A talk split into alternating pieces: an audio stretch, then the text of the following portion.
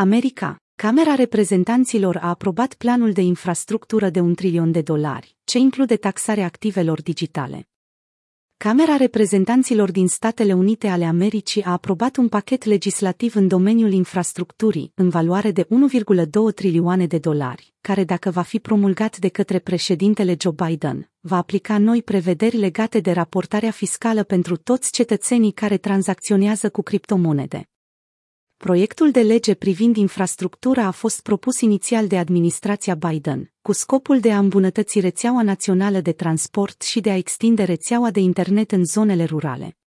Cu toate acestea, proiectul de lege impune și cerințe stricte de raportare pentru comunitatea cripto, solicitând ca absolut toate tranzacțiile cu active digitale în valoare de peste 10.000 de dolari să fie raportate la Internal Revenue Service.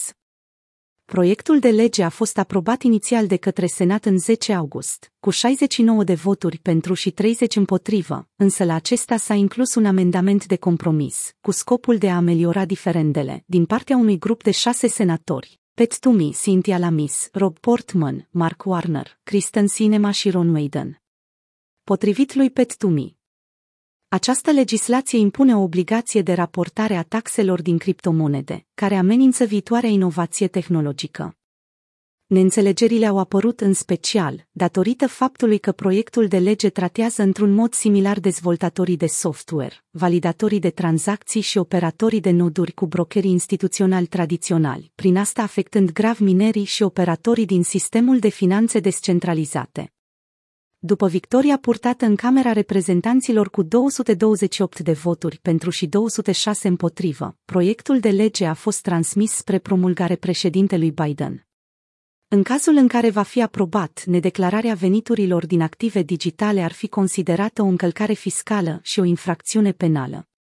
Experții juridici au propus amendamente la proiectul de lege. Abraham Sutherland, profesor la Universitatea din Virginia, și-a exprimat îngrijorarea cu privire la noile reguli. Această lege afectează toți utilizatorii de active digitale, dar are un efect mai grav pentru DeFi. Statutul nu ar interzice complet sistemul de decentralized finance, în schimb, impune cerințe de raportare care, având în vedere modul în care funcționează DeFi, ar fi imposibil de respectat.